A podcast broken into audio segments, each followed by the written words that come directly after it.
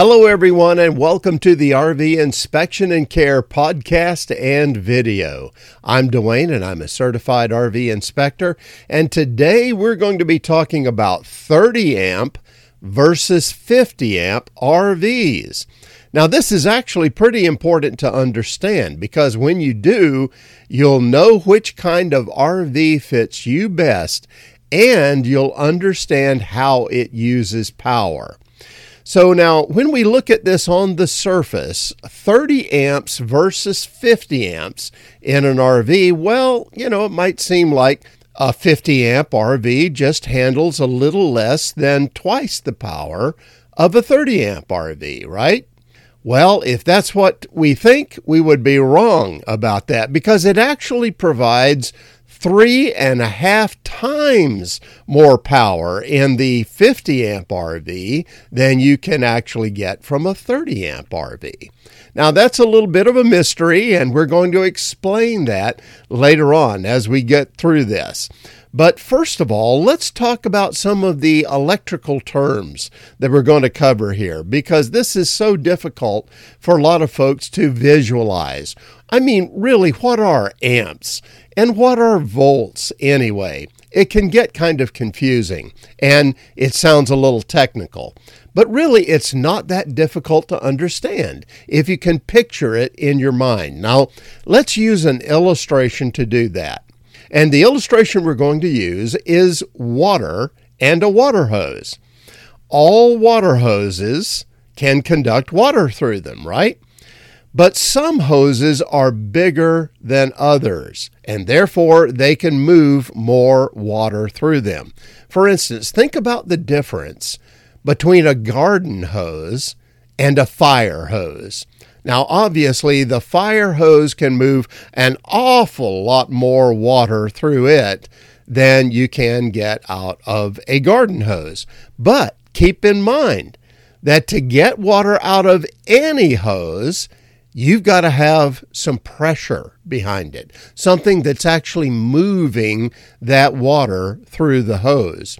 And the more pressure behind the water, well, the more water is going to come out, or the faster it comes out on the other end. But ultimately, it's the size of the hose that will determine the potential for the full amount of water that can come out. And that's why you get a lot more water out of a fire hose than you do a garden hose. Now, let's using that illustration apply that to volts and amps. And think of the volts in the electrical terms as the water pressure, what's moving the water through the hose. Then think of the amps as the size of the hose itself. All right? Now, with that illustration in mind, we're going to go to one simple equation, and that's going to be the end of the technical stuff that we're going to get into. And the equation is this if you multiply the amps times the volts that you're using, it tells you how many watts is being used. And here's our last definition watts is simply a measurement of how much power is being consumed. And the watts is really what's going to help us here.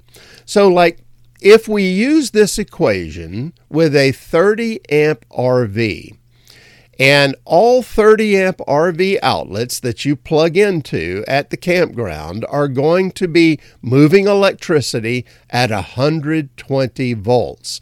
They're going to be sending one line of electricity coming into your RV at 120 volts. So if you multiply 30 amps, that's the full capability of what can be moved into your RV times 120 volts that's pushing it in, that gives us 3,600 watts of potential power that you can use in a 30 amp RV. 3,600 watts. Now, to understand that and put that in perspective, let's mention that just one air conditioning unit on an RV often takes 3,000 watts of power just to start, and then it will run on something like 1,800 to 2,000 watts of power continuously. Now remember, we only have 3,600 watts that we can consume in a 30 amp RV. So, what that means is that's why you usually only see one air conditioning unit on the top of a 30 amp RV, which is usually travel trailers and small fifth wheels. Now, let's move on from there to a 50 amp RV. And the 50 amp RV outlet that you plug into at the campground, it is going to explain how all this extra power happens because a 50 amp RV outlet provides two lines of service coming into the RV instead of just one, like the 30 amp RV outlet does. So now let's use our formula again. If we have 50 amps of power at 120 volts, we multiply that together. That gives us 6,000 watts of usable power. However, we have two lines of power coming into a 50 amp RV instead of just one line. So we have to double that 6,000 watts of power, and that means we have 12,000 watts of power that can be used in a 50 amp RV. Wow! that is a huge difference. 12,000 watts of power in a 50 amp RV as compared to 3,600 watts of power in a 30 amp RV.